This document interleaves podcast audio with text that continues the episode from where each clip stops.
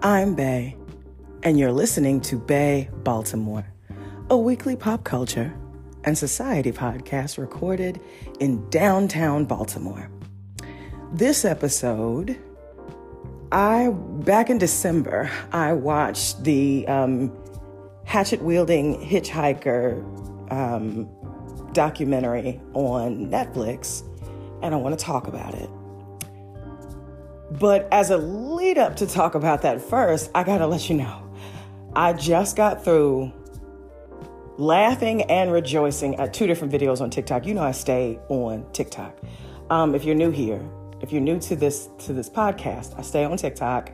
I used to be on Twitter all the time, but Twitter Twitter is not for the faint at heart, and sometimes I feel like I faint um, because the wicked just the it just it, it you could spiral you could spiral pretty quickly on on um on Twitter, you could spiral on TikTok, but then like the minute you begin to spiral, something funny pops up, and then you can you can get derailed unless you are deliberately trying to, from my from, from my opinion, unless you're con, unless you're deliberately trying to continue down the rabbit hole on purpose, like specifically, even after the notifications that you've been on TikTok too long. Yes, if you are on TikTok too long, you shouldn't, everybody should know this by now, but if you're on TikTok too long, and I think, I think it's like an hour and a half, about, I think it's probably an hour, something like that. Um, why do I know this? Because I stay on TikTok. Like, what are we doing? Anyway, um, anyway, so if, if not for the funny videos that TikTok pushes to you, and which speaks to the mechanisms in place um, that they have to market to you. and You are being marketed to, you are being targeted. Um, let's not kid ourselves on that one. Um, but anyway, like there are, you'd have to deliberately work to stay in a spiral um, on TikTok. Any, or at least from my perspective. Anyhow, um, and so, right before, well, I guess actually, no, that's not true. The last week or so, FAMU and UNC, University of North Carolina, I, am pretty sure it's the, the, the, the cadet blue and white people. Actually, is that cadet or is that like a sky blue? Anyway, it's like sky blue and white. It's a PWI. And FAMU, Florida a FAMU, um, which is an HBCU, had a game together. And I guess I need to ask hubby because it feels, excuse me, it feels like more HBCUs are playing non HBCUs now. And I think it's probably because this has always been happening. I've just only been paying attention since Deion Sanders brought attention to my attention to Jackson State. And me paying attention to how Morgan State, which Baltimore, duh, um, Morgan State and Coppin State have played probably in the last five years or more non HBCU schools as well. Um, but I'm sure that this has been happening all the time. But so anyway, I've been paying attention to the different the different teams, uh, the HBCUs playing the PWIs. Obviously paying attention to the teams and the like how, they're playing. And I just don't. My daddy loves college football, and um, hubby does as well. I don't know that he loves it more than pro. I think he loves it about the same, but my daddy absolutely loves college more than the pros. And I still ain't wrap my brain around the why. I think the best I can come to it is that, and I'm talking about American sports, but I imagine, or the U- US sports, but I imagine it would be the same. And if you are not from the United States, you're from UK, I bet you you got somebody in your family or somebody close to you who probably expresses the same sentiment. If you're from an African country, Asian country, you probably got somebody, maybe older, maybe not, but who expresses the same sentiments that my daddy expresses, which is something like they're just, they still have a love for the game and it's not work, which I don't know how you know that because one of the reasons why I stopped, one of the reasons why I did not pursue the sports that I had honed my skills in since from middle school to high school, one of the reasons why I no longer pursued them in college was because they weren't fun anymore. They stopped being fun in in, in um, high school, to be honest with you. And the only fun that I that I received, or the only thrill that I received, was literally beating my opponents. And then even when that kind of kind of wore thin, like if I'm honest with you, it so I was in basketball, volleyball, and track. I excelled in track, and I really just did ba- basketball and, bo- and volleyball to stay in shape for track because conditioning is a mother for you, and it you'd rather be you'd rather stay in, in condition or at least semi good condition leading up to track season so that, or whatever your sport is. But for me, even though there was a break between basketball season and track season, it wasn't long enough for me to have to feel like I was starting from scratch. Um, and even if, even the times where I wasn't playing basketball, I was doing weightlifting, like competitive weightlifting. Again, not the same conditioning, but all in, in, in an effort to stay in shape for track. And so at the end there, I was more impressed with, I was fueled by setting records and um, and competing at the state level and stuff like the district level, and then trying to compete at the state level. I never got to the state level. I scratched, um, which could probably tell you what I what I did. It wasn't a long jump, wasn't jumping. I was definitely a shot putter and a, um, are you, could you call me a shot putter?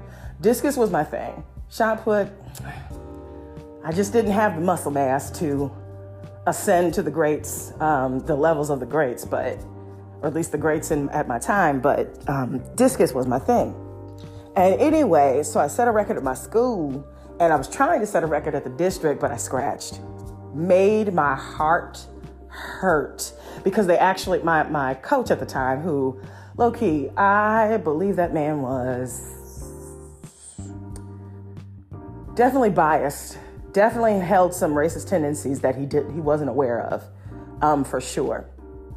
Anyway, um, but he measured it, and I indeed, I think I, I think I met the state record. I think I met it. Daggone, it doesn't matter, but I scratched.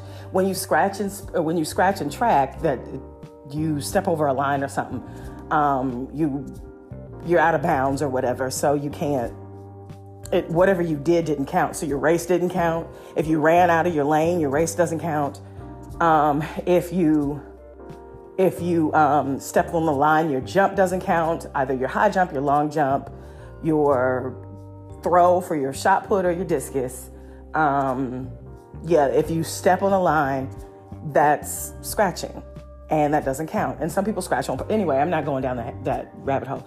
Anyhow, and so, so yeah, I, I said all that to say at the end there, I was really just competing against myself and competing against record holders. That was the only joy I got, and that was in high school. High school. There was no way that I was going to continue, although I could. I could have I could have walked on to the track team. I could have. I didn't want to though. I wanted to be, I felt like I was, I, at that point, I felt like I was isolated from making friends outside of the sports and the programs that I was in, which made me feel like I was missing something, and rightly so.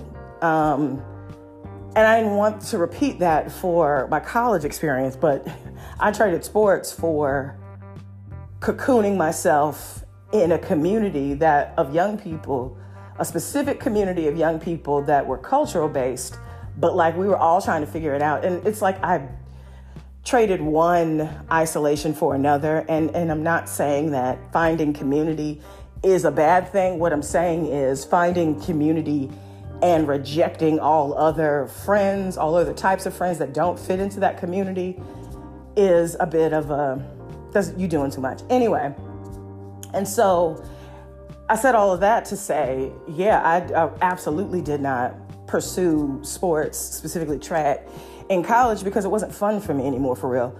So, um, and plus, I didn't have a scholarship, so I would have to work harder than I probably my heart wanted to for a sport that I no longer genuinely had a passion for. And maybe that separates me from the people who genuinely have a passion for it and will continue to work. But the thing about it is, I, I just, I think I scoff at the idea that my dad thinks that they're still pure. There's the way that scouting works, your purity and your pure love for a sport is tested in high school and continues to be tested in college and probably 10, 20 fold in college because depending on the sport, they're trying to recruit you out of college or recruit you to another college. As example, as as evidenced by Deion Sanders leaving Jackson State, going to that Colorado school, and then essentially in his press conference or in in whatever public address is like, get in the portal. You you want to play here? Get your butt in the portal. Also, simultaneously saying to his current team, get yourself in the transfer portal, the portal being the transfer portal to go to another school. If you don't know anything about collegiate sports, one of the things that you need to understand is eligibility affords you different classification than if you were not an, an athlete. Let me tell you what I mean. So, most people go when they go to uni- if, if you're in the UK university or if you go to college, whatever you call it. When you go and, and get a higher education, you typically are there for about four years in undergrad. Maybe it takes about five. Maybe it could even take six, depending on when you switch your major and and if you start over or what have you, and when you're starting over. Right? It could take up to six years to obtain your undergraduate. And if you're if you take a break or if you go part time for a second, it could take you up to six years to obtain your undergraduate degree. But for the for most people, it's about four, four and a half, something like that.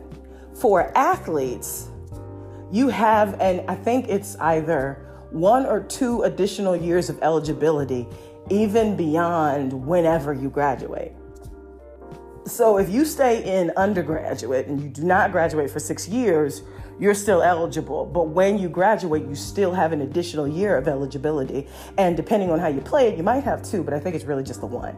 And I mostly understood that. I think it's I think that's true in the United States sports, uh, collegiate sports system. It's true definitely for football players and basketball players. I think it's actually true for all collegiate players um, that you have eligibility beyond your graduation. And that's I I imagine you could talk to somebody who's well versed and way smarter than me about why that is because I honestly I don't know why that is other than what I know is that some people use that extra year of eligibility to get up their stats get their speed down if they're in track uh, if they're a, a racer or a runner or run a long your long distance fast actually it's about timing and track. Um so bless me. So get your get your timing together. Get your uh, batting average up. Get your point percentage up. Um, in basketball, get your catches up. In football, American football, uh, you know, get your um, uh, shoot. I'm trying to do the the uh, European soccer, or at least soccer outside or football for everybody who's outside of the United States. You know what I mean? Um, get get your percentages up on whatever your good stats. Get those things up in whatever sport you're playing. And so people use that to get those those those your numbers up, so that you can then go to the go into the league of your choice, um, either as a walk on or get scouted, what have you. And so that is the introduction of business. And to be honest with you, the business side is introduced in high school because you're scouted in high school to attend a, co- a particular college. And once upon a time, you were scouted right to the, the league. I don't know in baseball if you can go, if you're a phenom, if you can go from high school to the league, but I know basketball and football. American football, once upon a time, you could literally, LeBron James was a prime example. He graduated high school and then went to the league. And so, anyway, I just, I think my, I think people that think like my dad, I don't think that they're totally wrong because just because there's a lot of business in the sports, in sports, does not mean that you don't have a passion for what you're doing. It's just, it's really hard to maintain your passion because so much horse trading is involved and, and business is involved. Again, remember when they were making a big deal about not payola, what's the what's the term? these collegiate athletes getting some sort of kickbacks to go to a particular school. You know, LSU was caught up in that. Um, there were there were schools all over. All of the big schools. I don't know that Duke ever got caught into it, but the big schools in the United States that have powerhouse um, athletic programs, specifically basketball and football, their players were um, recruited and sometimes we're given money under the table, things, their families were given things, um, so that they would go to this particular school. This was before they were even they would even commit to a particular school or get in the portal to go to a, a new school or be persuaded to get in the portal to go to to transfer um, to a different school, which is had a different athletic program. Um, they would be given kickbacks, and that was illegal, and people went to jail behind that, or the very least, people got um, people got sat down in their coaching roles be- behind that. Um, I think Urban Meyer, everybody knows Urban Meyer at this point because he was an NFL coach, and I think he's about. To, I think he just got fired um, from whatever team NFL team he was playing or he was coaching. But his name came up in one of those schemes that I'm talking about, the the pay to play schemes, pay or not pay to play, but literally kickback schemes to try to lure uh, um, top talent to their school. And so, anyway, it's just because I know all of that, and because again, I've shared this on the, the podcast millions, uh, um, several times, but I'll, I'll share one more time. I was very close in college with a star football player who very much enjoyed playing football, was a starter, very much enjoyed playing football. He was in he was in that circle I, I, culti- I cultivated. He was in that circle. It's the only reason why I had I had two athletes in my circle. I had two circles that I was cultivating, um, and I had two star athletes. One play basketball, one play play football, and and the basketball one is how I understood eligibility because even after he graduated, he was still around, and I was like, "Why don't you go?" And he's like, "Cause I'm still eligible to play," and he was trying to go into the league anyway. But the football player I'm talking about he was a starter for my college, for my college football team. He blew out his knee or whatever. And so he's, I think he's into sports medicine now. And I think he's making buku dollars because he's with an, a, a professional team. Um, anyway, cause, but that was his thing. But I can remember when he was trying to get, get the, the, uh, sign up for the advanced anatomy and physiology courses or what have you, whatever he needed, whatever you needed to take to obtain your an undergraduate sports medicine degree and then he was going to go try to get his master's because he recognized that he needed something else in case this football thing didn't work out. Because as bad as he was as he was what what do we know about the professional sports? It's the top 2 to 3% and sometimes the top 1% actually make it of the talented. And so he was talented but he wasn't being naive about maybe not being part of the top 3%. So, anyway, he wanted to pursue his studies and really wanted to really wanted to walk away with a degree that he could use should his professional career not pan out the way it did and it, it, he wanted it to and i'm glad that he did that because again he blew out his knee in his senior his last year of eligibility i don't even know if that was his senior year his last year of eligibility um anyway I can remember him telling me point blank, Do you know that my coaches are harassing me for taking hard classes? They want me to take softer classes so that I can have more free time to devote to strength training and conditioning uh, for football.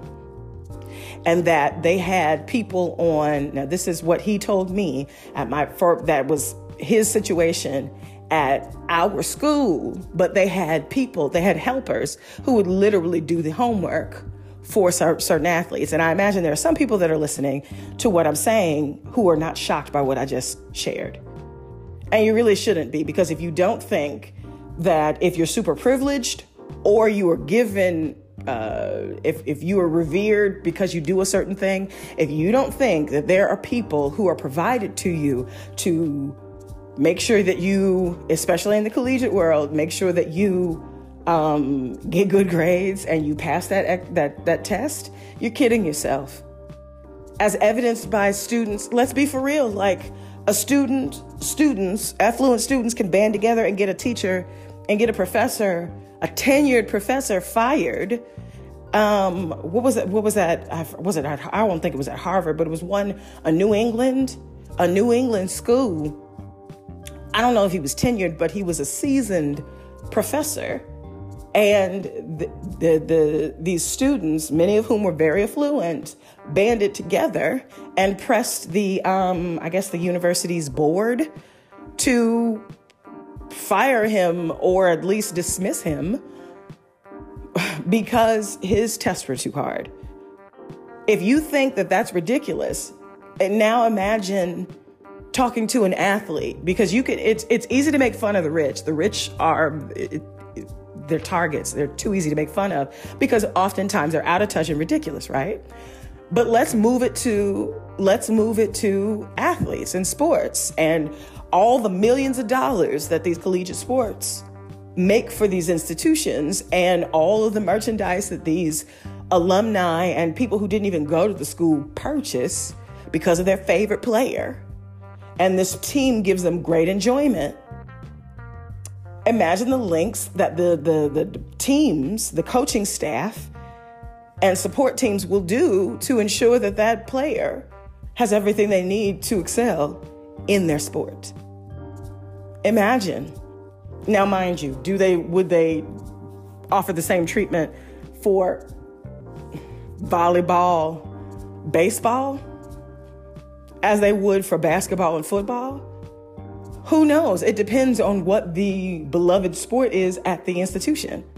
Seriously, it truly do depend. I imagine rugby players in high, in college get everything that you could ever imagine because it's a super popular sport. Actually, let me take that back.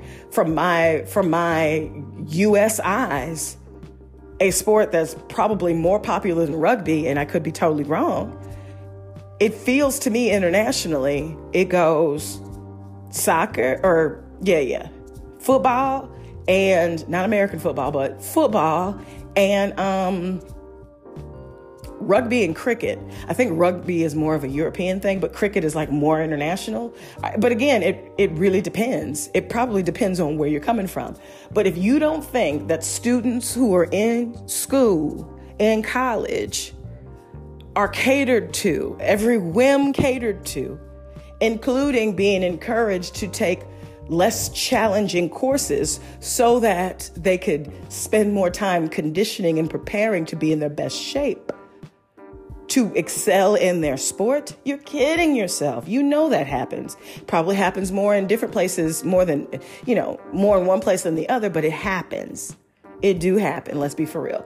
And so anyway, I say all of that to say it's hard for me to think of um, collegiate sports and, and people who play them as this is sports at its purest because I know at least when I was in college, what was happening. And there was nothing,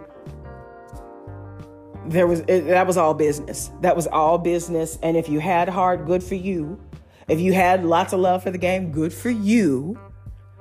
But a lot of it was, let me get up on the next man. Let me get, let me, let me excel in front of the next woman, the next person. Let me get an edge on that next person so that I can then secure the bag, as the kids say, and excel and go to the league, whatever the league is. I'm saying the league like bas- baseball, basketball, football, but what I'm really saying is let me turn pro.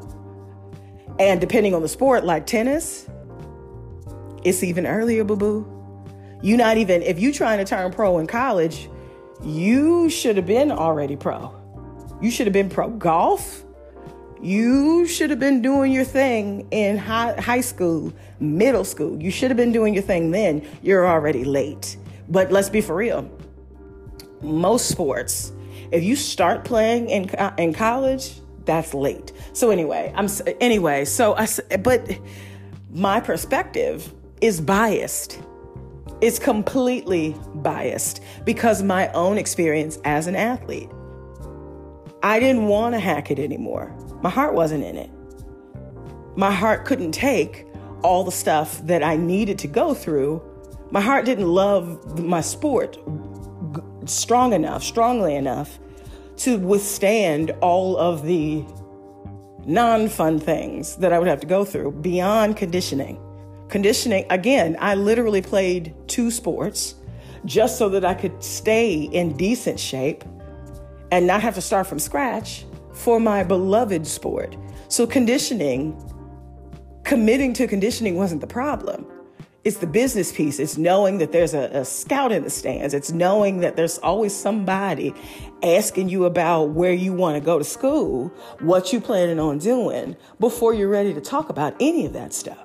You just want to play your game really well. You just want to do your thing really well. Anyway, so um, biases really like color the way that we shape our world. I mean, I was I was mentioning earlier, I was I scrolled through TikTok and I was watching um, two things two things got me uh, a video of FAMU playing UNC um, and how UN, UNC had stuck FAMU's marching 100 their big their band in a corner and so but never you mind, mattered not.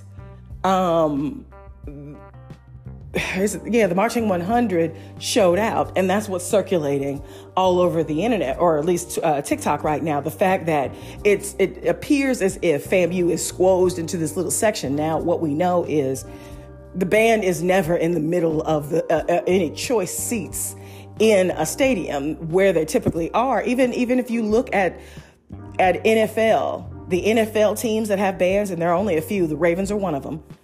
Um, because duh, like be for real, like we are different, honey. And we got to have a band. We got to have a band. There's too much color around here. We got to have a band. I think New Orleans has one.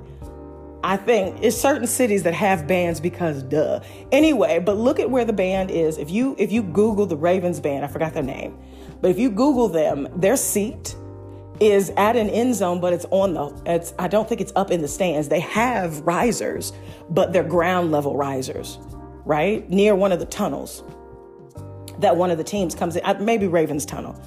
Um, but they're not in the stands. They're not gonna, they're not, first off, they're not finna, the Ravens ain't finna lose no money off uh, Bisciotti, he ain't finna lose no money behind no daggone band. I don't care how good they are. He ain't not finna lose no money. So of course you're not gonna be up in the stands. But they're literally off to the side of the field, not really ne- near anybody, right? So I understand why people are frustrated because they do seem like there's squoes in there. But like if you go to any any stadium, you will find that most of the bands are they do have a section, and most of the time they're squoze, except when you're talking about some HBCU bands. They do have a section, it's not squoze in the corner. But let's be clear everybody who sells seats to a sporting event is trying to get every dollar they possibly can. So it is an outlier to assume, if you're talking about PWIs, it is an outlier for you to assume that they're going to give up choice prime seating to 200 band members uh, from the opposing team and the the um, home team. That's 200. So 100 to the marching 100. Let's just assume UNC UNC's band is a 100 piece band. They not finna give up 200 seats for free. Are you kidding? No way. They'll give you yours in the corner where it's hard for us to sell tickets anyway. I don't think that had anything to do with the band. I think that had everything to do with uh, the stadium itself. Now, mind you, maybe it was a little bit shady, but like, let's be for real. Uh, if universities could make their bands pay for their seats, they would. Come on, come on, come on. Anyway, um, but nevertheless, it did give the appearance like you didn't care about FAMU, and so FAMU showed out. And they sounded wonderful. And then what what ended up happening is at halftime there was like a um, a unity a unity between uh, performance between FAMU and um, UNC's people. I mean, clearly UNC was showing out, but whatever. I mean, not UNC, but uh, FAMU was showing out because they're good. Anyway, but look them up and look up that performance because they're they're I think it's the beginning of their show or sorry the beginning of it was a it was a lull in the game. And as a wake up they played their signature Let's Go. And it, the harmonies literally the vocal harmonies as well as the instruments and the precision. I mean again you got to go to an HBCU band to get that level of precision which is why the marching the Ravens. I cannot remember the the Ravens band. Whatever the Ravens band's name, um, marching band's name. Most of them, most of those folks are like the baddest of the bad, and many of them come from HBCUs because the band programs at HBCUs are not to be played with. They're just not. It's, there's nothing to compare it to. Um, so anyway, but everybody in that band is bad. Let's be for real. Let me not take credit from away from any of them people. Everybody who's in the Ravens band are bad.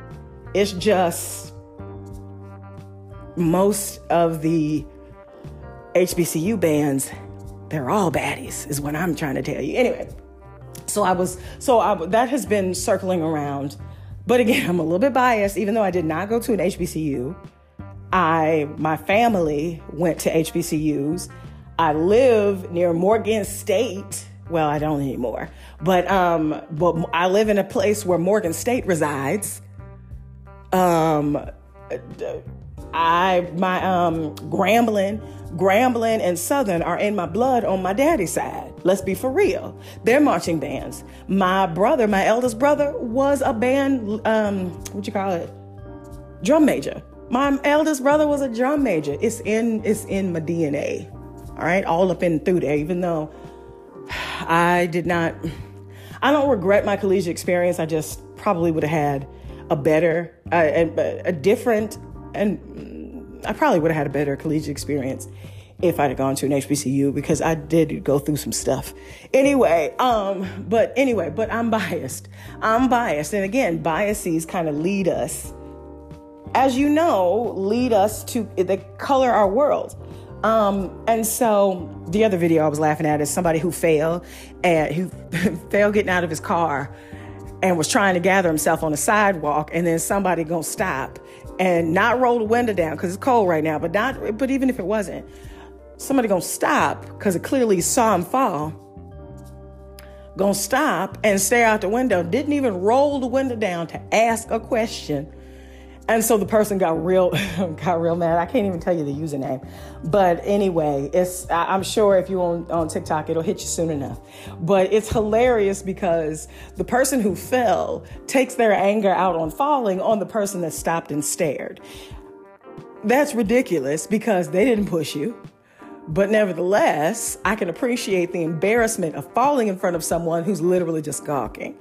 Um, and not even offering aid while you are still reeling from the fact that you literally just fell out in the open. And not only did you fall, but you was you had a hard time trying to get back up from the initial fall, and so you were just trying to gather yourself when you notice you have an onlooker.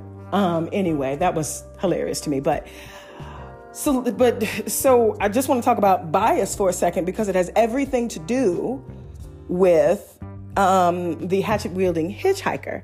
And I promise you, I'm not. I'm. I'm gonna work hard not to be boring because this this story isn't boring, but this story has everything to do with our biases. It's one. It's a great example of how biases often do us a disservice if we are not aware that we have them, because biases can kind of make us overlook things that should have been red flags all along my and another reason why I'm bringing up biases is because my hubby right now is doing training at work. He got a promotion and he's doing training at work, and they're talking about implicit uh, where he is in the training in his uh, training class right now. He is. They're talking about um, implicit and explicit biases.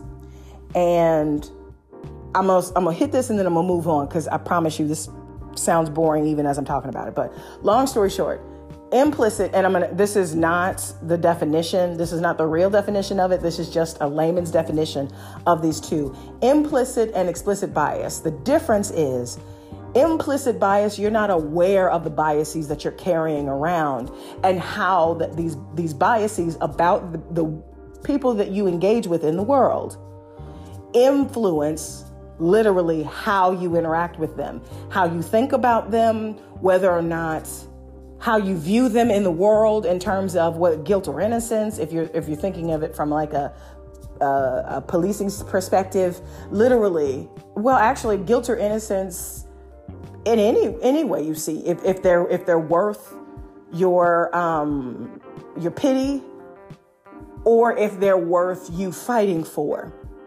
and I guess there's a difference between somebody who you pity versus somebody who you fight for because the the the pity implies that they're helpless, whereas the fight for implies that they, from my perspective, there are so many there are so many things odds against them that they don't even have a fighting chance. And so somebody who you fight for, you you fight for them to have a fighting chance to thrive for themselves. Whereas somebody you pity, they are just where they are and you pity them. And so it's your largesse that leads you to help them. Not because you see them as your equal, not because you see them as someone deserving of your love and support, but that's someone that you hate to see. You know, you want to throw them a bone, but like you don't respect them. They're, they're not your peer. You don't respect them the way that you would respect someone you would fight for. And so, implicit by it an implicit bias plays a role in literally how you see people, but you don't know that it's playing a role because, quite frankly, you've not had that conversation with yourself. You've not confronted, you've not confronted your own view of the world. Explicit bias is you've confronted your view in the world and, and have found it to be true. You know that for, regardless of whether or not this is a popular opinion, you feel the way you feel about a certain group of people, about certain communities, which is the same as a group, and there's nothing, you see nothing wrong with it. You don't mind people knowing how that's this is how you feel. You don't mind negative associations with how you feel because you believe how you feel is right.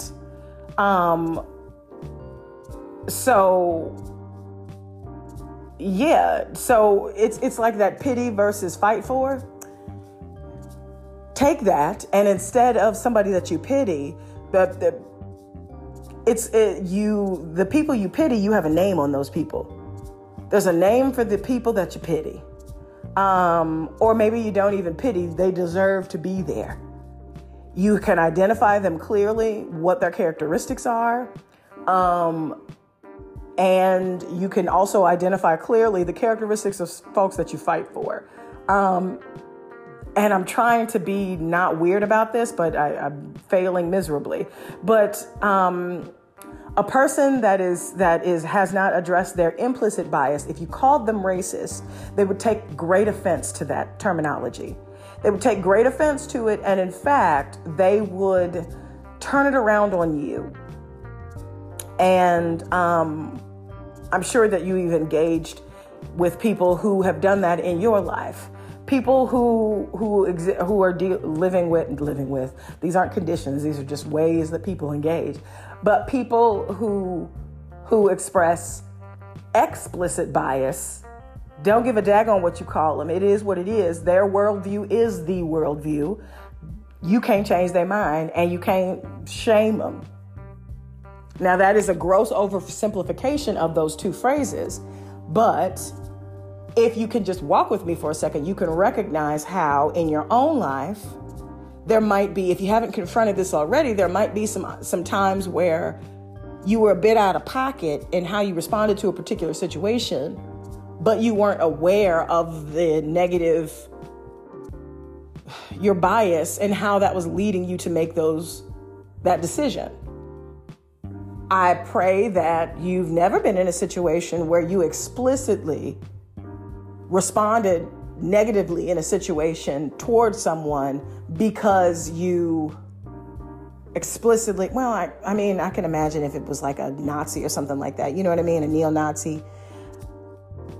You you get what i'm saying i guess that's an extreme example and i said i was trying to avoid extreme examples but you can appreciate where i'm coming from. Again this is a not a very good explanation but it's an explanation of the difference between these two things. Why is this relevant? Because this documentary the hatchet wielding hitchhiker which is the study of an incident that I had never even heard of before, that apparently was plastered all over social media. TikTok and Facebook, not TikTok, um, Twitter and Facebook. There were memes of this person. This person went on TV shows, uh, talk, late night talk shows and stuff. And I not I didn't hear one word about it, largely because maybe I wasn't a part of that target demographic. Not maybe. I was not a part of the target demographic that would be moved by such an experience. Um, I didn't watch the, the late night shows that this person appeared on. I did not, I wasn't on the same Facebook or Twitter channels. I don't even think I was on Twitter when it happened um, or when, when it got big. I, so I was really just on Facebook and I wasn't at that point, Facebook was still growing and I wasn't in those circles. So it's not and I didn't really watch TV like that.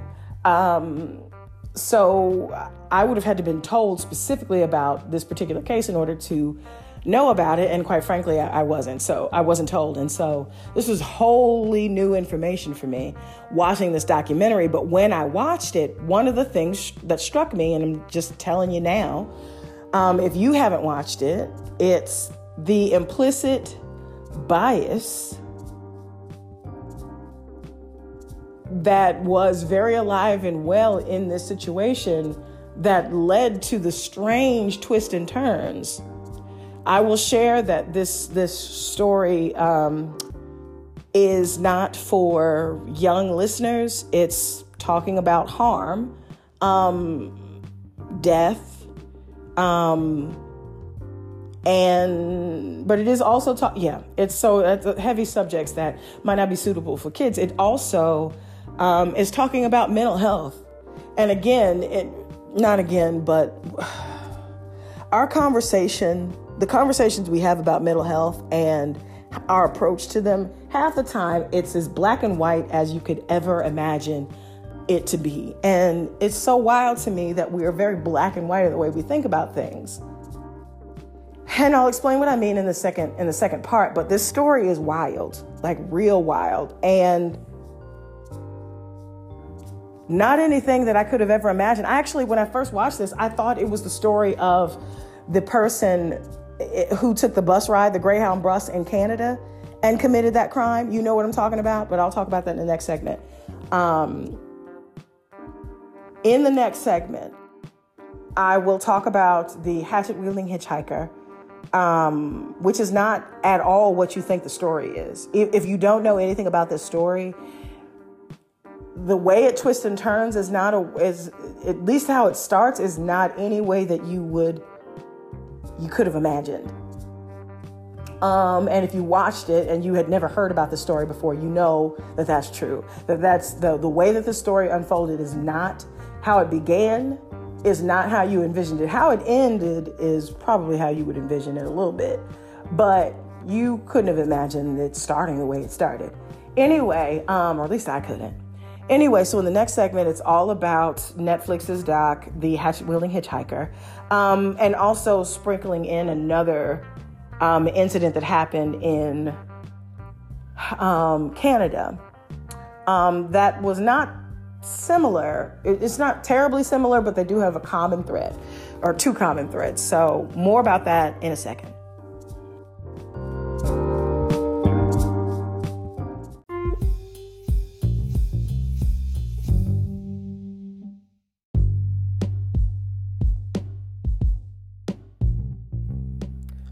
Okay, so the hatchet wielding hitchhiker documentary um, was released January 10th of this year on Netflix. In a nutshell, um, and pause really quickly. So if you've listened to this podcast before, you know I think it's weird that um, documentaries have ratings like four or five stars, whatever, three stars, two stars, whatever, because it's a story, a real life story. Now, you might disagree with the telling of the story, but I just think it's weird that you would rate a documentary the way that you would rate a movie, like a fictional movie or television show. I don't know, it's something about that feels weird because it's an accounting of real life, even if it's biased. And there's room for you to talk about that, but it's just it's just weird. Anyway, um, because I guess if I, I, guess if I was ever interesting enough to do to have a documentary put on me that I approved, or a biography of me done of me that I approved, I feel like it would be weird for you to say if it was good or not, or if it was like four stars. I don't know. Actually, now I'm talking myself out of that because if I'm a high profile figure, but the story is whack because it's not entertaining, it's literally just a, a literal chronological listing of the things that I did in my life. That's not, you could have put that in a, in a, in a chart and kept it moving. That didn't need to be a book. Okay, never mind. I'm, I'm, I'm back now. I'm back. All right. So I agree that you can rate docs now because, yeah, if, yeah, anyway moving on. Um, so this documentary, it's got, it's interesting because if you go on um, Rotten Tomatoes, you'll see that the audience score and the review score is drastically different. And I think it's drastically different for one particular reason. And I'll get into that reason in a second. But um, so on the tomato meter, it's uh, 91% fresh with 11 reviews from critics and 43% rotten from the audience score. Um, and when you go on this site, um, when you go on the site, when it comes to docs, they it, they're they're really it's really hard to get like a critic's consensus on docs for the most part, unless they've been out for a while. So at the moment, um, Rotten Tomatoes has not released a critics a critics consensus audience consensus statement. But some of the things that critics are saying, it's very sad. A lot of times, a lot of films have explored the nature of instant viral fame. There is always more of the story there, and that is what this cautionary tale is telling us. That's one um, critic, Christy, Christy Lemire um, from Film Week, um, also a T- is radio station in Los Angeles. Um, another critic says, in the end, of course, no one but Kai Lawrence is responsible for the actions of Kai Lawrence. It was a feel good story that turned horribly tragic. Um, and this was uh, Richard Roeper, yeah, from the Chicago Sun Times. And one more thing that I'll say, and I'm kind of giving away a little bit of the story in in reading these reviews, but I'll do one more. The slight uh, irony with the fable of Kai, the hitchhiker, is that while this film seems to be making a valid point about how the reality, how reality media is all too vulnerable. No, there's a typo in here about how the reality media is. Oh, I guess that's a thing. Reality media is all too vulturine I've never heard that word before. Voltarine? Is that, I've never seen that conjugation before. Anyway, Voltarine, um, in its race to exploit individuals, here is Kai, still part of the pop culture cycle. Oh, ouch, actually. This is James Jackson, Times UK. Mm. Mm. Hum. Let me read that again. The slight irony with the, the fable of Kai, the hitchhiker, is that while the film seems to be making a valid point about how the reality media is all too Voltairine in its race to exploit individuals, here is Kai, still part of the pop cultural cycle. I think I'm going to leave it there because that's my point.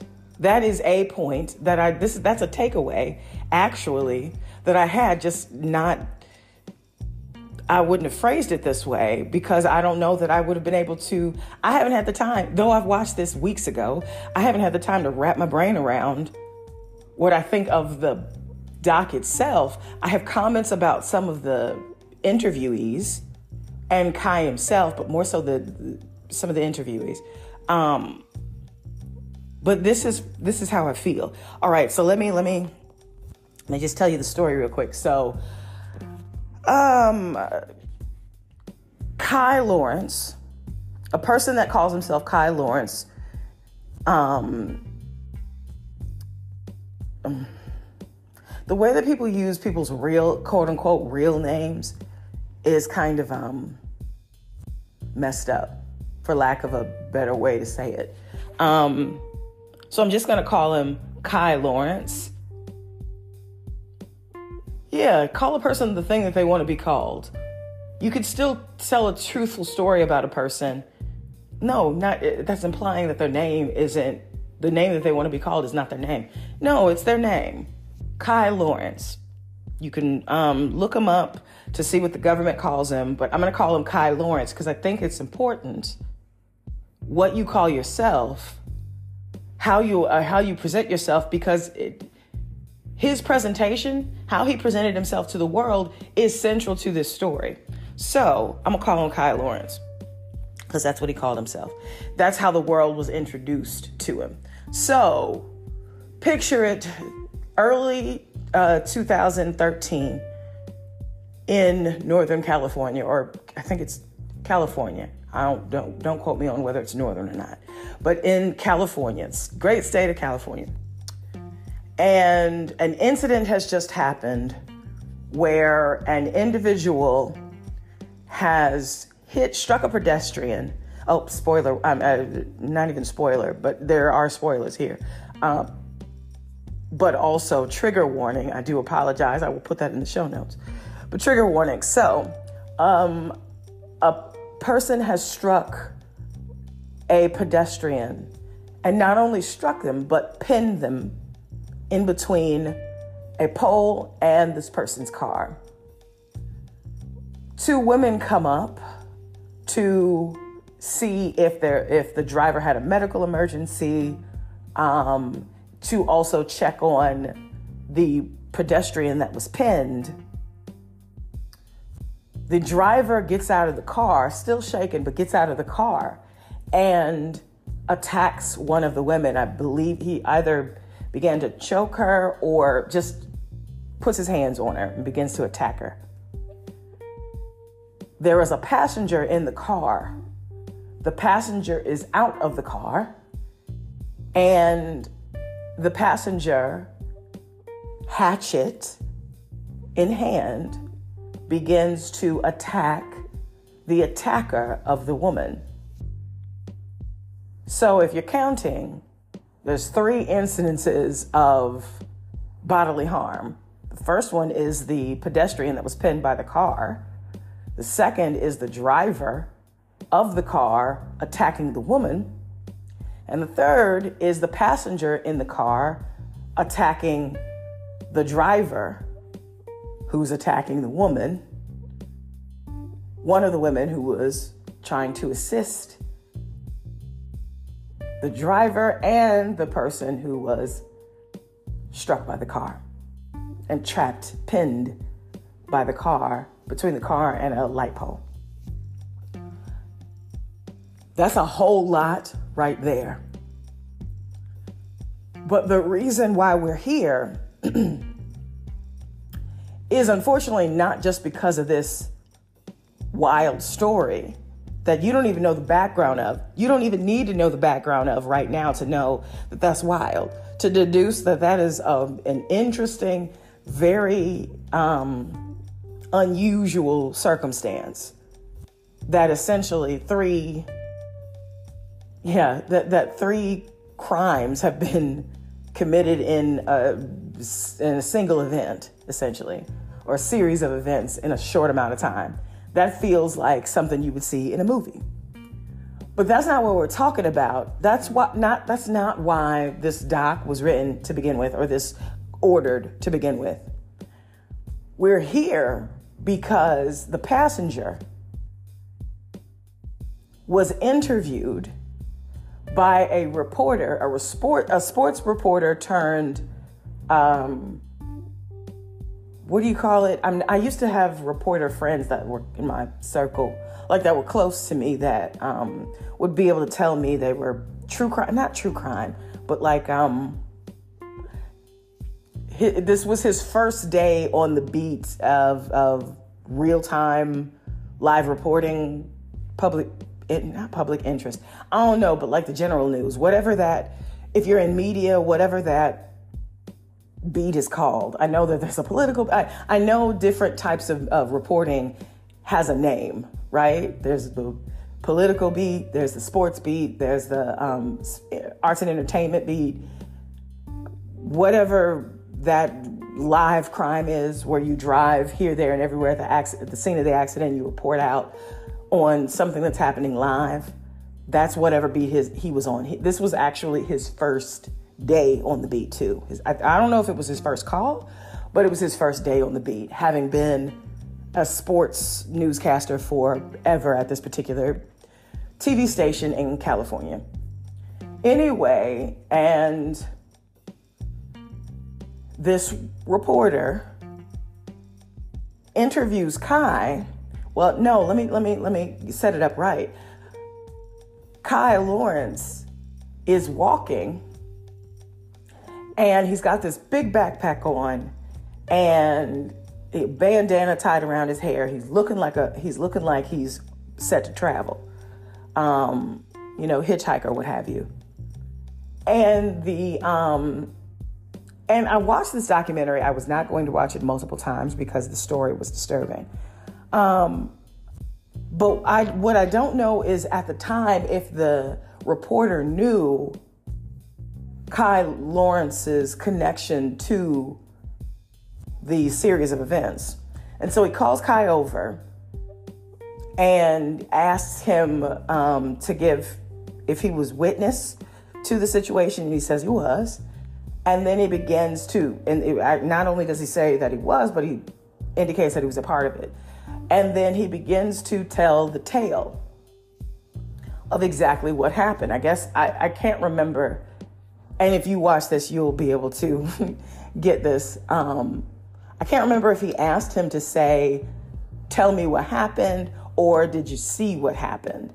But at any rate, Kai tells him the whole story, which is basically um, this driver rammed just, I, I, was hitching a ride with this driver um, straight out of uh, Dogtown, which doesn't mean anything to you or me, but unless you are in the skating world and then you recognize that Dogtown, this place called Dogtown, I don't even think that's the actual name of the place, but there is a part of the, there's a city or a place in California where skating is allegedly, was allegedly created.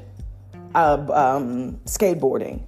Skateboarding was allegedly created and it was built, if I'm remembering it correctly, it was created out of the droughts of the late 80s, the water shortages in California or whatever. And so all the pools were drained to conserve water in California. And so these kids, instead of surfing, they would, they found a way to skate in these pools and skating. And I don't even know if that's apocryphal or not, but I know there were movies about it. Um, and yeah, so anyway, so Dogtown is a famous place in California where a lot of people who call themselves nomads or what have you and are just interested in the skating life, the like skateboarding life, go. And so this uh, Kai Lawrence is like straight out of Dogtown. I get a ride. This um, driver hits a guy or hits a person. I don't know if it's a hits a person gets out of the car. These two ladies come up to try to assist. The driver, again, repeats the story that I just said. And so in response to the driver attacking one of the women, Kai Lawrence says, a guy that big, because apparently the driver was um, a bigger person, and and the woman that he was attacking was smaller than him. And so Kai's response is, well, a guy that size could snap a woman's neck like a pencil. So I get my hatchet and I start, he goes, wham, wham, wham, or whatever, in a very, um, a very um, animated way. He's describing how he took a hatchet and began bashing the driver over the head with it. Now, in that moment, a big red flag should have come up instantly for everyone involved. And I can only imagine that bias had something to do with the fact that uh, that the news reporter's bias because i'm not going to buy that you've never done you were only doing sports analysis before and so you don't know how to dig for the right questions. You sports analysts focus their their subject matter is sports, but they're still reporters. You still know how to ask a good question and a good follow up. You still know when somebody's being evasive in their answer because people are people. And so, anyway, you know where I'm going. So, let's just live in the fact that this person was traveling with a hatchet which maybe if you've, I've never hitchhiked before, I imagine you would want to have some personal protection because people are people and you cannot trust, you can only trust people to be folks and, and to do the unexpected, which could be try to harm you or rob you, right? What I know in my time in nonprofit working with organizations who supported the houseless houseless individuals who were living in, in camps in the woods, especially in Maryland, up in um uh what do you call that? Anyway, Cecil County and um mostly Cecil County because that's the furthest point, kind of to the north, a little bit to the east before you get to Delaware, um, before you get to Pennsylvania, that you can go in Maryland. Anyway, um, and so there are host there there are houseless um, camps along the 95 corridor um, in in Maryland. A lot of them in Cecil County, of course, many of them here in the excuse me the Baltimore metropolitan area. Some outside of D.C. Um, that are home to a lot of people who are hitch the hitch the rails. So they could be from up in Maine, but they're here because 95 goes all the way from Maine all the way down to Florida. And and so you can get people in Maryland who end up in Maryland that are from Maine, that are from Florida, that got there by hitching. So anyway, but what I know about those camp encampments is that it's often not very safe places for women and children. And so a lot of um, violence, some violence can happen. Violence can happen there. And so um, a lot of helping organizations spend a lot of time trying to keep um, folks safe in the camps um, and providing resources and things like that. So I understand that if you are a person who is a traveler and you are hitchhiking, that because of the world we live in, you cannot assume that you will never come to harm. So it's important. Uh, uh, harm by a person, although you just out in the elements, and an, a, an animal can try to prey on you too. So I can appreciate personal protection. And maybe I can even appreciate a hatchet because it has dual purpose, right? You can chop up wood or chop up an organic plant or, or uh, uh, chop up a plant like a dense, sturdy plant that you can ultimately dry out and use for firewood or whatever. I don't know. I can see benefits for you to have a hatchet. Um, but to pull that out and then to use it on a person is a is that's an instinct that I don't know that, that that's the instinct that everyone would go to. And not only that, but he didn't use the flat side of the hatchet when he was attacking the driver. He used the what you what you call it blunt, the the sharp side. So or the so even the widest part. You know how even a knife. Let's just think about a kitchen knife. Kitchen knife. The flattest point on the kitchen knife is literally the side. Outside of that, it's just sharp edges or a dull edge, but it's you got to do it on the side. Uh, they ha- they have a flat edge, so it's as if. And I know you know what a hatchet looks like, but I'm just using the, the like a butcher knife or whatever um, to use it an example. Instead of whacking them with the flat side of it, which would still at least stun a person, it is after all metal, so it's still gonna cause harm. You turn it to the sharp edge like, even in a panic, I would think most people would recognize the consequences in an instant to using the sharp edge of a thing that cuts. And so, so Kai has told this story to the um, reporter, but before he launches into a story, he he says this affirmation to people of any size, any color, any shape. It's like you're valuable, you're worthwhile, or whatever, no matter what anybody says to you. And then he launches into the story. He tells the story and then walks off. The police are on the scene, obviously, and begin to investigate. But two things are happening. So this this street reporter turn uh, this sorry, sports reporter turned street reporter recognizes that he's got gold here. Again, a reporter is a reporter. I don't care what your beat is. You understand personality. You know what might be a story, a human interest story that might grab some attention, especially if someone that you're interviewing is charismatic. The subject you're interviewing is charismatic. You know a good story when you got one. So, old dude, the reporter, got one, and he knew it. Um, meanwhile, Kai goes off because again, he's got his kit, he's got all his gear. He's a wanderer, so he's about to wander off. And which proves problematic because obviously that was a criminal investigation needed to happen and all the witnesses there too needed to be processed. But he goes because he's a wanderer at the end of the day. And so then begins the instant obsession of Kai Lawrence. He becomes a meme. And again, I never knew any of this because, quite frankly, this never hit my Facebook timeline. I don't believe, no, I was on TikTok. No, not TikTok.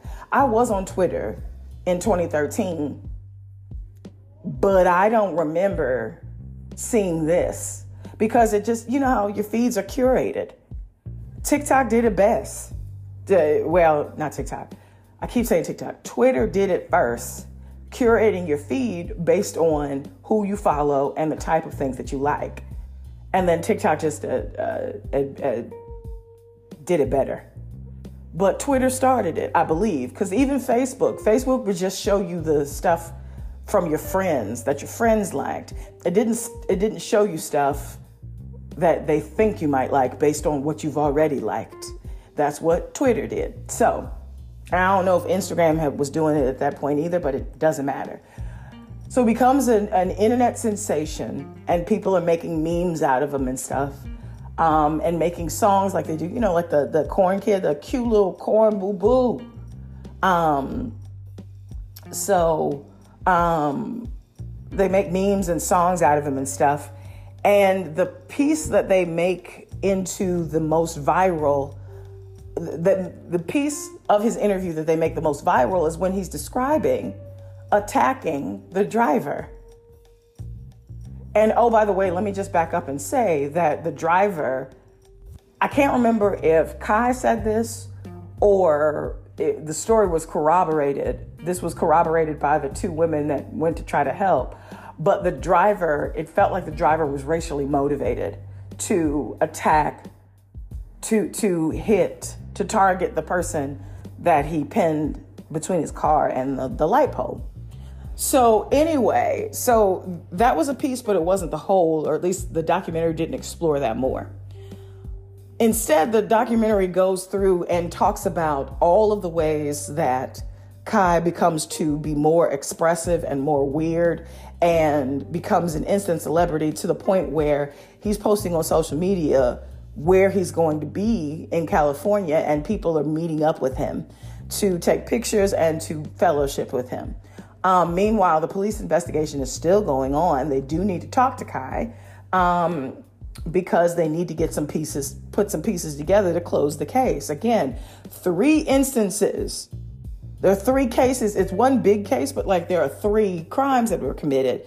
The actual vehicular man, uh, attempted vehicular manslaughter at this point, I believe, and then the attempted um, assault or the assault on the woman, and then Kai's assault on the driver. That's three different things that need to be investigated.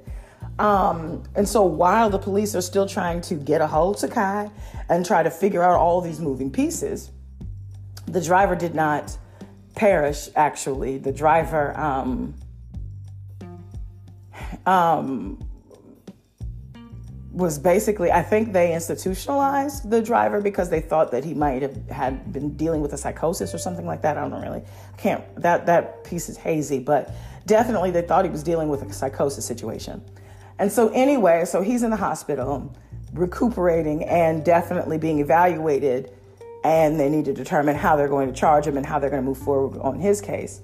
The women are recuperating. Um, and the person. Uh, again, the doc does not go into much detail about what happened to the person the driver struck, but we assume that um, in this time where Kai Lawrence is blowing up, that he's re- rehabilitating. The documentary does not mention that the pedestrian um, perished. Right? It, it, nobody, nobody in this instance passed away. Not Kai, of course, not the person that he attacked, not the person that the person he attacked attacked and not the, the, the second person or the first person that he struck, right? So nobody in that instance. But we move on, and Kai's getting big to the point where Jimmy Kimmel, J- Jimmy Kimmel Show wants him on the show.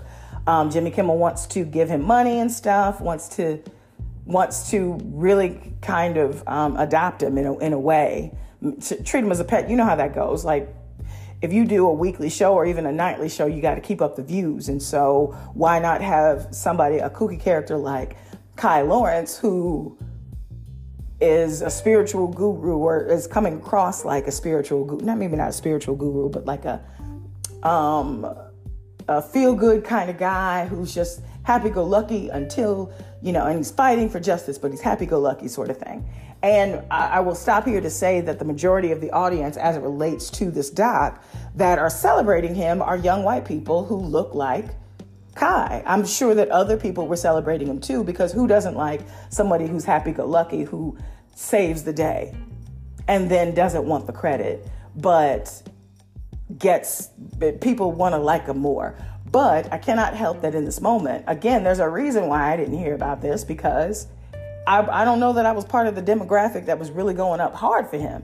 Because at the end of the day, I think the first thing that would have struck me is the fact that he used the sharp edge of the of the the hatchet.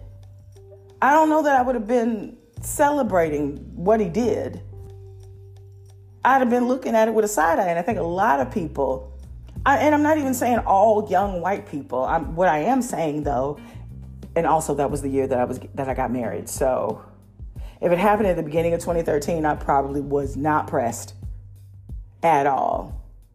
Like the first three months of 20, 2013, I'm prepping for the, the still prepping for the details. I just gotten engaged in December.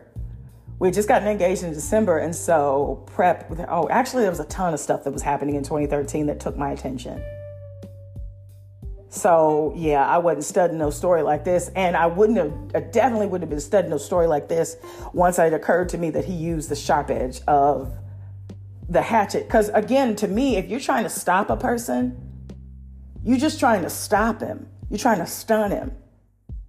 Most people, again, the metal itself is hard enough, gonna cause enough damage why would you, I don't know. Again, split, uh, spur the moment thinking is different than calm, relaxed thinking. I just don't think most people would use the sharp edge.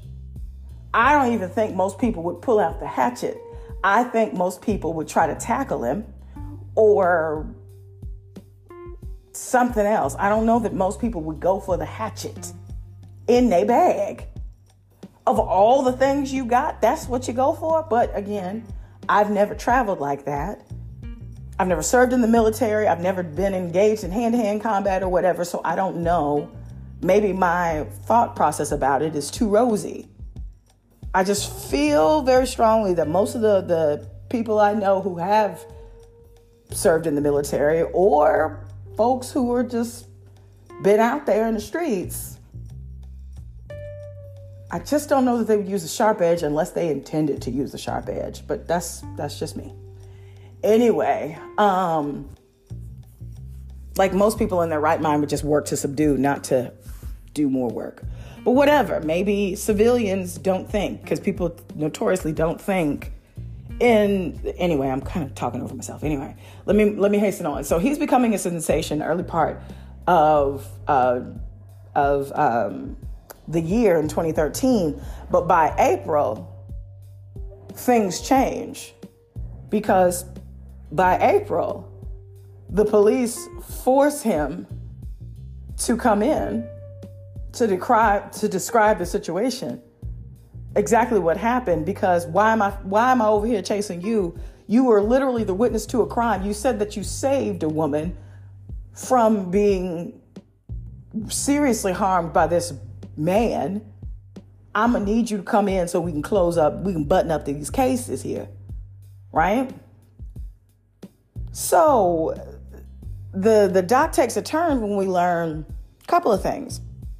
First thing, we learned that Kai instructed the driver, either instructed or drugged the driver, either instructed him to take this particular drug and lied to him about what it was, or after smoking or, or doing whatever drug of their choice, he slipped this other drug in there that made the driver hallucinate. And then he began to whisper subliminals or at least tell him what to do. So the driver, after he wakes up from what the what the authorities I guess thought was a psychosis event was really him just coming down from the drugs that he took or were get administered to him by Kai.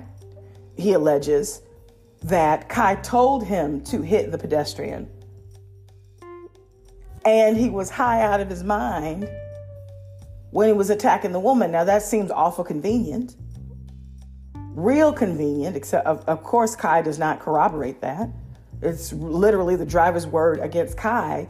And right now the the the situation ain't on your side because the only story we have out there is that Kai saved that woman from you who had already attacked another person.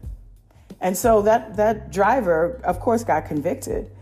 But the police were like, hmm. Like obviously the turn of events is not he just got instantly convicted and then they started talking to Ty, Kai.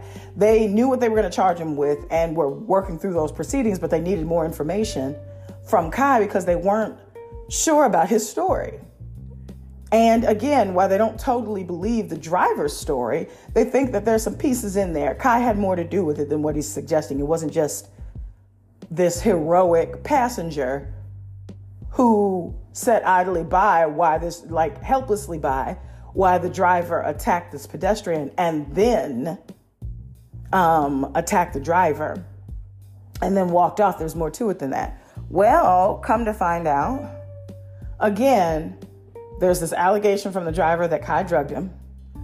But then also, we learn, and, and interspersed in this documentary, um, Kai's foster mom talks about how Kai had behavioral health concerns um, when he was younger, and that um, he wasn't often medicated for the condition that he was living with um, as he got older. And he was very hard to, he was a challenge. Um, but nevertheless, someone that was worth her love, but he was just a challenge sometimes. And he had fanciful tale. He told fanciful tales. Um, and he was just a handful sometimes. Now, meanwhile, as we're hearing from the foster parents about um, how much of a handful Kai was as he was growing, we also see the comedy of errors that is Jimmy Kimmel trying to attach himself to Kai because Kai was completely unreliable. Also, Kai was just doing creepy, gross, disgusting things like defecating. Well, I don't know if he's defecating, but definitely urinating in public, um, and just doing just wild stuff that is just disgusting. And so, anyway, so they're trying to work with him, and it's becoming increasingly difficult to work with him. And by the time they finally realized that he can't go on the show no more, we, they were going to try to give this man a reality TV series and a regular, a regular um, role on the Jimmy Kimmel show. And that just goes to goes to show you again at the end of the day, you got a weekly show, you always trying to find some some news. Which means you always got you got to it it would behoove you to find somebody who would be, who could be your patsy, who you could have and, and kind of be something like a mas- mascot for your show. Now all you have to do is think about your favorite late night TV show and ask me uh, think think to yourself, does that show host have a mascot? Someone that, that they use for comic relief at the expense of that person? I'm sure the answer will be yes. And that's exactly what Jimmy Kimmel was trying to do. I'm sure they ultimately got some other person to be their patsy, but that's what they were trying to do to Kai, only Kai was not cooperating um, because he was not um, well. More than that, um, again, try- these producers again who saw cash cow. Let's not. The doc glosses over it, but this is what it is. They talk to these people and say, "Oh, we just didn't know. We thought he was so charismatic." No, you thought he was going to get you some views and ratings, so that would ultimately put some money in your pocket, and you wanted to make him your pet project.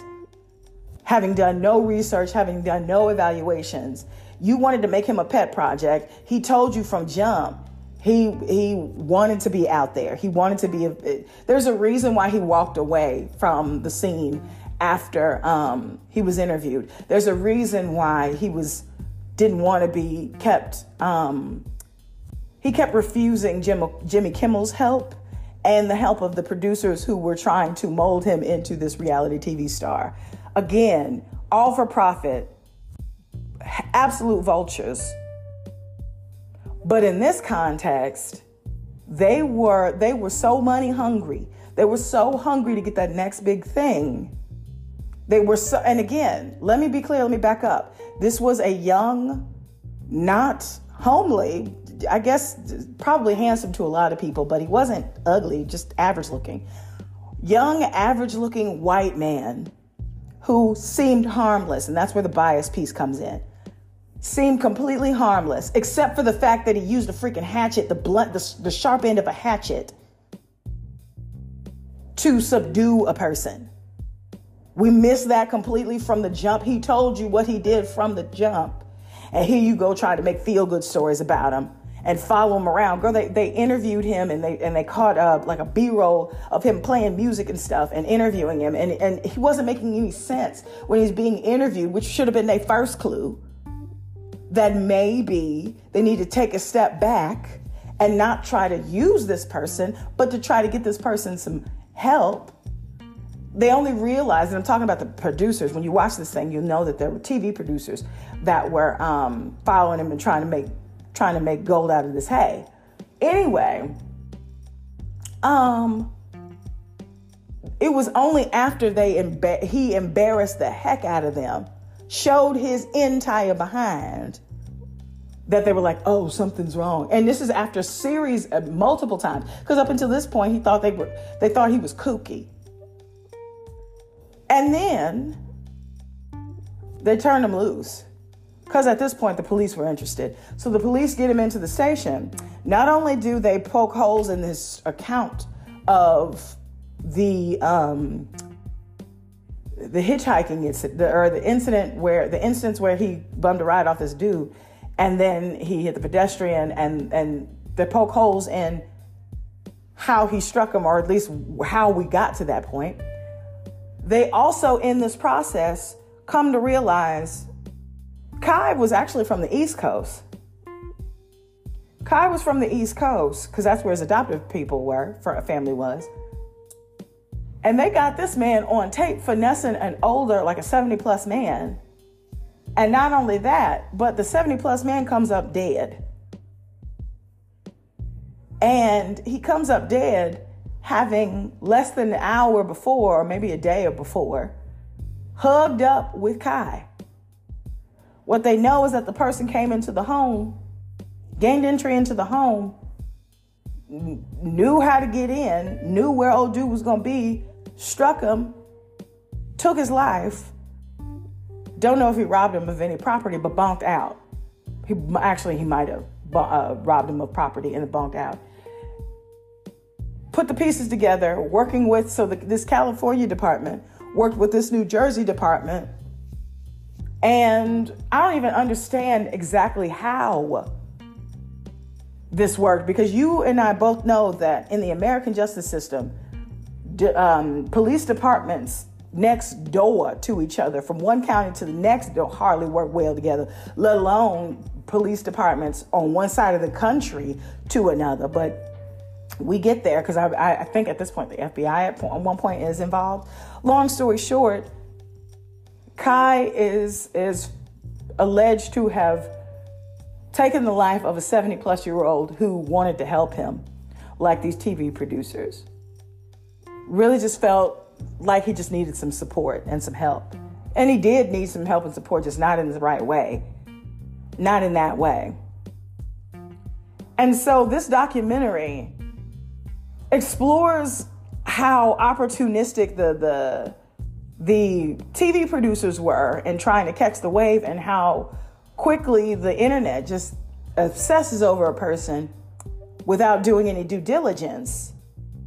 But what we know about the internet right now is, baby, due diligence is, is sped up. It doesn't sped up. You can be an overnight sensation on Monday, and then by uh, Wednesday, everything done been found out and coming to the surface. By Friday, you ain't no sensation. You are the internet's bully, or you are the internet's um, uh, whipping post because they didn't expose you to be the villain as evidenced by the TV, uh, she calls herself a TV producer that went after Ke- uh, Kevin Lee. You know the the the guy, the feel good guy on TikTok that um, does the food food reviews, and he talks about his own wellness and depression and and the struggle, his own struggles in the past with money and being a father. And his wife is on TikTok too, and she does reviews that he can't do because he's allergic to shellfish, and so she do those uh, food reviews while he does the food reviews of other places um, and their food and the whole benefit. He does not charge these people to do these reviews. He's doing it he's doing it for these mom and pop businesses that make fire food but don't have the traction to really keep afloat. And so he has through all the massive followers that he's he's um, gotten and even other big content creators and stars and stuff who follow him also take his you know take his heed his word and go visit these mom and pop stores and they blow up right? And you know all these haters are like you know it's just instant fame. And you're right there's going to be a, heat a surge for the first couple of weeks even a month and then it slows down. But i guarantee you that business to stay up especially if the food stay good it might not be what it was when it was an internet sensation, but it's going to be good for a long time. That business is going to be better than what it was. Anyway, so like this woman uh, it goes after him and, and, and implies she and, and here's how she do it. She implies, and they do it all the time. She implies that a big food creator who everybody loves stole an idea from her, but she never names the person. People go in her comments and as she's getting more views and engagement, they're naming Ke- uh, Kevin Lee or Keith, no, sorry, Keith Lee. But um, she's liking the comments, but she's neither confirming nor denying. So, of course, after two days, Keith responds to her, makes a response video, and it's like, girl, I don't know who, uh, we met one time, and I pitched you an idea. And then, of course, after having said nothing for two days, she responds directly to Keith, talking about, You did pitch me the idea. I don't even know why you would think that I was talking about you. Just sorry, right? And so instantly she becomes a villain. And that thing happened within three days. She she went from first off, people was looking at her side eye anyway. And then when Keith responded, oh, it was all over from there. So the internet moves quickly. But it moves more quickly. So then, then maybe it did in 2013. But so the the doc is talking about how raggedy and reckless the internet and these producers were, and how we're all kind of complicit. I'm saying, based on I, the the documentary, the people who created the documentary, and the people who, um, the people who uh, the, the, the very first reporter, the sports reporter turned um, live reporter. First off, y'all didn't, the documentary folks didn't focus on the right things. They didn't tease out the right information. Again, I have no idea from that documentary what happened to the, to the pedestrian that, that the driver struck. Don't know. Don't know what the heck happened to the woman that the driver began to assault? Don't know. Um, I'm sure they might have had a little disclaimer, but I missed it. It wasn't big enough in the story for me. Didn't hear from them. wasn't wasn't big enough. Uh, talk anyone talking about their account, nothing. But we spent a lot of time hearing from the the initial TV reporter that's or the, oh, you know, his first day being a, um, a, a breaking news reporter talking about how and getting a call from Kai during the time where he was being interviewed in one of the sessions, but not believing, not choosing not to believe that either Kai did it or the fact that the Kai that he knows wouldn't do that. Which is the biggest exercise in denial I have ever, one of them that I've ever witnessed. This man is currently sitting in prison, Kai is, I think in Jersey, for killing a 70 something year old man. And you sitting up here saying, well, the guy I met was lovable. And Kai talking about he didn't do it and he, he's being railroaded. Now, mind you, I don't want this to be one of those things where, like, oh, he's just crazy because mental health conditions don't, mental health conditions themselves don't make you into criminals. Being uh, our response to people not being medicated. There are other different. There, it's too complex for that. It's uh, this person probably needed to be medicated, but his his propensity for violence probably didn't have anything to do with his mental health condition. I'm not a clinician, so I can't speak for 100%. I'm just talking from my perspective. Regardless of how you feel about the person you met and how much love you had generated for the person that you met, the reality should trump that baby. And you need to live in that and sit with it. And I just think they spent way too much time on that reporter in this doc. So overall, I do agree that I the, the audience the audience I agree with the audience score. This was 40 something at best. Worth of a doc. And I understand why the critics respond, uh, responded to it because it was like a critical analysis of Twitter and and um, and uh, social media and our zeal to create good guys and then w- without vetting them properly. And I, I can imagine that that's a story that people love to hear about because we don't talk about it enough.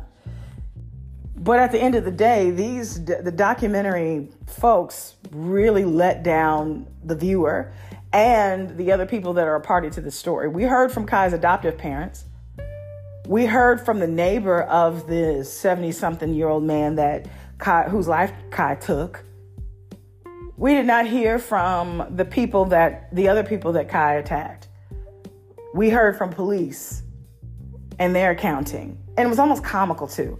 So anyway, all I say all of this to say this story is wild. It was told recklessly from my perspective. It does not go far enough. And at the end of the day, I think this is has everything to do with the fact that we love to prop up quote unquote innocent, harmless white people or innocent, harmless people because we want a good guy, but we don't want to put in the work to make sure that we're recognizing the humanity of that person. And also, that story shouldn't have been a feel good to begin with because he used the, hatchet, the hatchet. And folks just ran with it and then made memes about him attacking somebody with a hatchet. Wow. Whew. Anyway, um, so that's the that's that. Um, I don't really have a good way to end this other than to say, um, yeah, this episode um, is a day late. I'm releasing it a day late because life. I had the pleasure of uh, doing a tour of my office, um, the place where I work, and then leading a meeting of a coalition of community organizations who are supremely interested in making Baltimore a better place um, and helping the people that live here. So I was glad to do it. Then I went on a, another meeting um, for my um, the Greek organization that I'm with, um, and shared out information trying to get people to come and donate items for our activities for young people that we're trying to support. And then I went on, uh, I had a meeting after that for um, an event that one of my organizations is hosting or being a part of to help yet even more people um, to get resources that they need in an off peak time like February. People don't often donate enough in February. And so I'm glad to be a part of things that are collection drives that are helping. You know, I'm Black Greek. Um, I'm a member of Black Greek. I'm a member of Sigma Gamma Sorority Incorporated. So, um, and all the Divine Nine, it, what people miss when they're too busy looking at how cute they look in their outfit and how well they stroll is that the whole point of those is to work together to help the community. This is all about bettering the community with a focus on black folks in the diaspora and people adjacent to it because we want to help our whole community. When we help our whole community, we help our we help our um, and we, we help our kinfolk. Anyhow, but um, I'm glad to do that. And then after I got off the phone with that, I was uh, talking with a soror who's about to have a surgery um, and helping her to get her plan together. So yesterday was just a busy day. I'm also doing reporting at my job um, to just report season at my job. So that was just not going to work out. Um, I'm also writing a script for a commercial for one of the activities that I'm participating in, which I've never done before, which is pretty cool. Put that on my resume. Um, anyway, so busy, been busy. So thank you. Thank you for listening. Thank you for sharing this with someone that you think might dig it. Um, I'm don't know what I'm going to be reviewing in well actually I do know what I'm going to review next next week and I don't know if I'm going to be mad about it or not but um, in February I'm definitely going to talk about um, MLK well, um, not MLK, but um, I'm definitely going to talk about um, Martin Luther, not Martin Luther King, um, Malcolm X, um, and um, the black led casts, casted films and, and products and TV and stuff. Um, that's going to be my focus for all of a Black History Month. But um, I think next week, I have been putting off watching this particular movie, The Nanny, um, on uh, Amazon Prime. But I think I'm going to watch it and I'm going to talk about it, okay? So next week, thank you so much for listening. I appreciate you for sharing this with anybody that you think might dig it. Thanks, thanks, thanks. Take care of yourself, take care of yourself, take care of yourself. Do something fun for yourself. Stay healthy, stay well. Until next time, take care.